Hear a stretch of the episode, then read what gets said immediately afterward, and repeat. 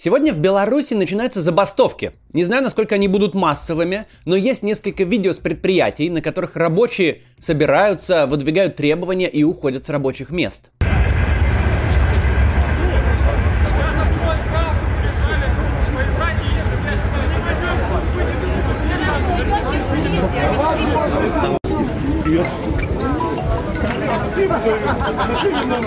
Да. Забастовки очень действенный способ протеста. Их не разгонишь и не побьешь их участников. Это понятное и заметное протестное действие, которое сильно затрудняет управление страной и создает давление на власть, проигравшую выборы и пытающуюся удержаться с помощью военной силы. Есть примеры, и в первую очередь это Польша и Чехия, э, восточноевропейских стран, где в постсоветское время забастовки переламливали ситуацию.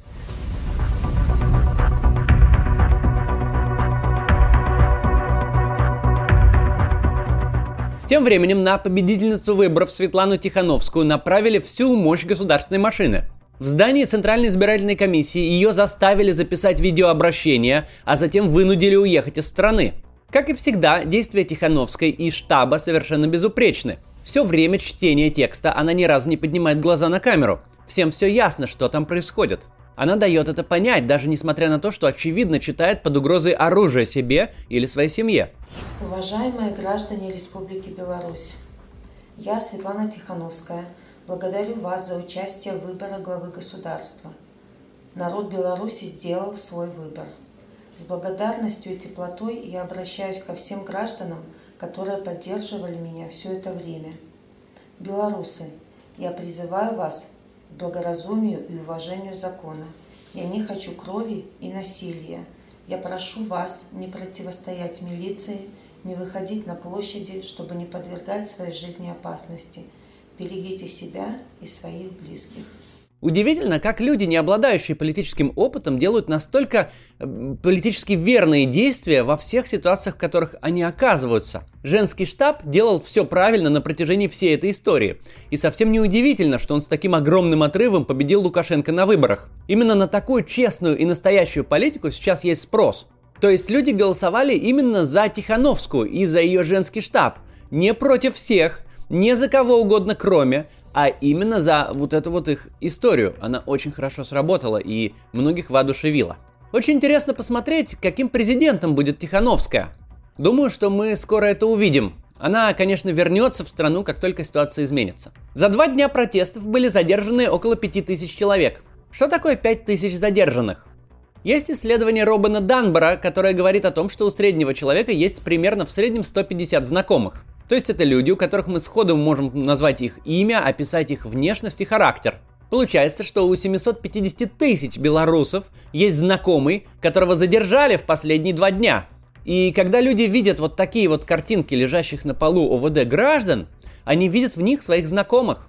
Это более 10% взрослого населения страны. Знакомый знакомого задержан у 11 миллионов человек.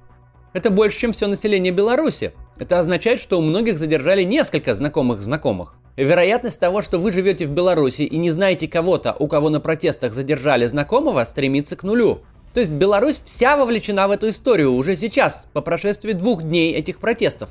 Массовые задержания – это очень опасная штука.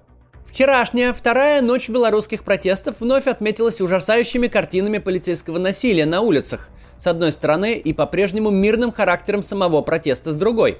Имеет смысл поговорить о насилии как таковом, о его роли в современных протестах и его перспективах. Сначала о том, что отличает насилие нашего времени от всего того, что знала предшествующая политическая история. В сегодняшнем протесте, что сильно контрастирует с началом 20 века, например, ни одна из сторон не рассчитывает взять вверх силой. Это звучит парадоксом, но если посмотреть внимательно, то очень легко в этом убедиться. Власти гонят на улице тяжелую технику, взрывают светошумовые гранаты, стреляют резиновыми пулями, а в смерти единственной пока жертвы протеста старательно винят саму жертву. То есть нет задачи развязать кровавую баню, засеять площади телами. Есть задача создать впечатление, запугать. Несмотря на всю оторванность от действительности, есть понимание, что реальные трупы в большом количестве – это не способ удержать власть в 2020 году. Протестующие же до последнего воздерживаются от любого применения силы. Это не организованный протест, но каждый участник понимает, что не протест должен быть источником насилия. Не они должны быть плохими парнями. что людей пугают не только ОМОНовцы с дубинками, но и те, кто бьет ОМОНовцев. Обе страны бьются не за победу, в том смысле, в котором ее бы понимали 50 или 70 или 100 лет назад. Не за захват парламента или наоборот за чистку протестующих под ноль, как советская власть в Новочеркасске. Там никого не запугивали, там стреляли на поражение. Обе бьются за общественное мнение, обе страны. С точки зрения власти, массовый зритель должен испугаться силовых столкновений. С точки зрения протестующих, возмутиться. Это звучит бесчеловечно, вроде как обе стороны сражаются за лайки и просмотры. Но это просто характеристика нашего времени. Все видимы, все идет в прямом эфире. Человеческая жизнь, ценность, насилие никто не любит. Побеждает не тот, кто всех раздавит танками, а тот, кто создал впечатление более сильного. Причем не столько физически сильного, сколько сильного духом. И это характерно не только для авторитарных режимов. Желтые или жилеты во Франции, движение Black Lives Matter э, в США.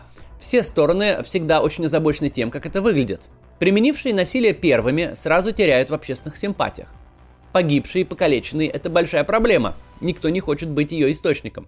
Примеров того, как насилие само по себе порождало еще больше проблем, масса. Арабская весна про это практически вся. Сидевшие десятки лет вожди пытались продемонстрировать крепкую руку и в результате в лучшем случае теряли власть, а в худшем – жизнь. Самый близкий к нам пример – Евромайдан конца 13-го, начала 14 года в Киеве. Сейчас поговорим о нем, но сначала небольшая пауза на рекламу. Так получилось, что в детстве я несколько лет прожил за границей, в Израиле. И я могу сказать, что иммиграция это довольно интересный жизненный опыт. Причем, к счастью, в наше время иммиграция это не обязательно билет в один конец. Я вот захотел вернуться в Россию и вернулся. Сейчас люди иммигрируют, чтобы открыть за границей свой бизнес, получить образование или просто чтобы иметь вид на жительство и путешествовать без виз. Все это вполне реально, но многих останавливает то, что непонятно, как это все устроить и с чего начать. И вот тут поможет платформа Hello Move, о которой я хочу рассказать. Hello Move объединяет людей, желающих развивать бизнес, карьеру, поступить в вуз за границей или инвестировать в экономику других стран. С одной стороны, и агентства, которые могут помочь им в этих вопросах и полностью провести через весь процесс иммиграции с другой. На платформе вам подберут программу для переезда, подходящую именно для ваших условий и возможностей, будь то учеба, работа или бизнес. Есть даже программа Startup Visa. Это уникальная возможность получить вид на жительство для всей семьи более чем в 20 странах Европы и не только. На стартап-визу можно подавать документы через интернет, что весьма актуально в условиях коронакризиса. И в большинстве случаев от человека при этом не требуется каких-то вложений и инвестиций.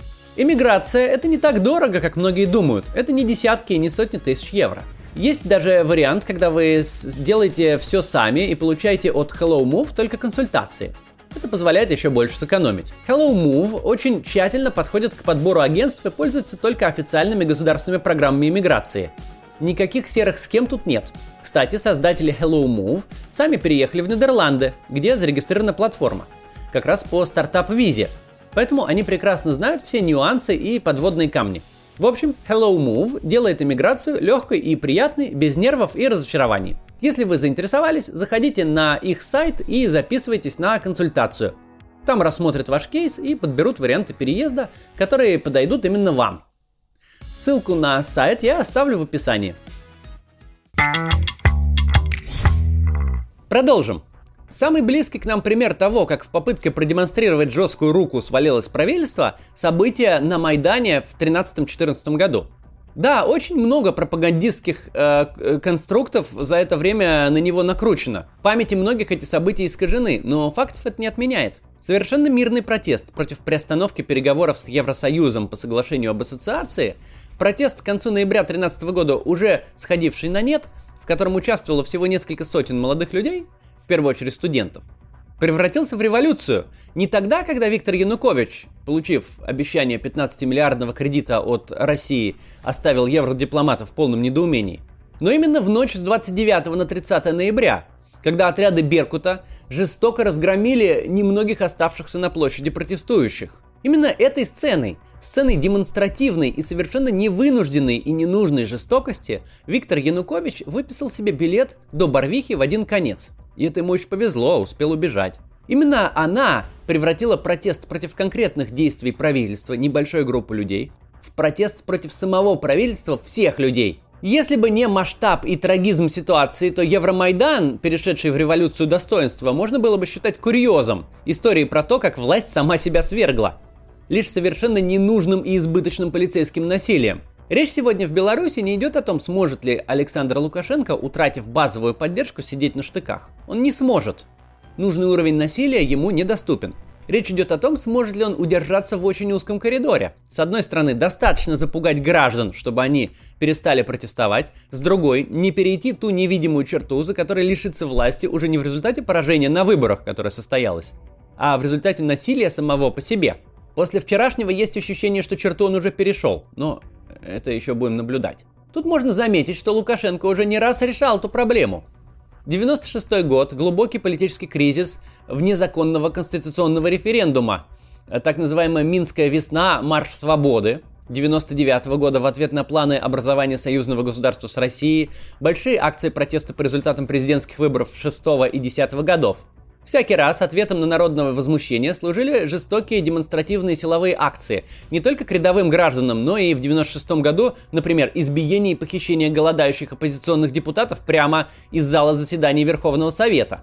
Относительно спокойно для Лукашенко прошли выборы лишь в 2015 году. На фоне драматических событий в Украине президент Беларуси исхитрился сильно улучшить собственное реноме, превратившись из последнего диктатора Европы в миротворца и оператора Минских соглашений – все остальные электоральные циклы триумфально выигрывались, но влекли той или иной э, степени интенсивности политический кризис, успешно разрешавшийся силой дубинок в руках людей без опознавательных знаков на автомобилях без э, номеров. Тоже персональное ноу-хау Лукашенко. Это все правда, но не стоит недооценивать движение времени. Вчера мы с вами уже говорили, да, электоральная система Беларуси это отлажная машина подлога итогов голосования – но в предыдущие 26 лет никто не сомневался в базовой поддержке. Пропаганда и точные репрессии делали свое дело дальше. Раньше фальсификации служили надстройкой. Сегодня фальсификации – фундамент. Автократ, применяющий насилие к маргинальному меньшинству, и автократ, бронетехникой цепляющийся за власть – это две совсем разные диспозиции – Буквально три года назад, в феврале 2017 года, Александр Лукашенко сам смог убедиться, что непопулярный автократ, применяющий непопулярную меру, уже не может продавить ее чистым насилием. Декрет о тунеядцах, предусматривающий специальный налог с официально нетрудоустроенных граждан, пришлось очень быстро откатить по итогу куда более скромных, чем сегодняшние акции протеста. Тезис о том, что Лукашенко оторвался от земли и может лишь силой разрешить любой политический кризис, неверен. Уже фактически это проверено. Уже есть прецедент, когда президенту Беларуси пришлось пойти на прямые уступки протестующим в достаточно принципиальном вопросе. Кроме внутренних, есть и значимые внешние факторы, которые ограничивают насильственные меры. Российский и белорусский режимы весьма сходны.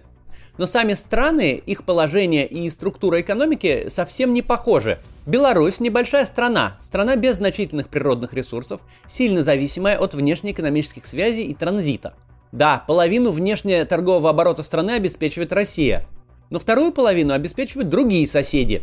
Четверть, в частности, приходится на Европейский Союз. Знаменитый белорусский IT фактически полностью экспортная отрасль, которая просто не может работать на очень небольшой внутренний рынок, которая дееспособна только в глобальной кооперации. Страна из 12-летней стагнации переходит в рецессию.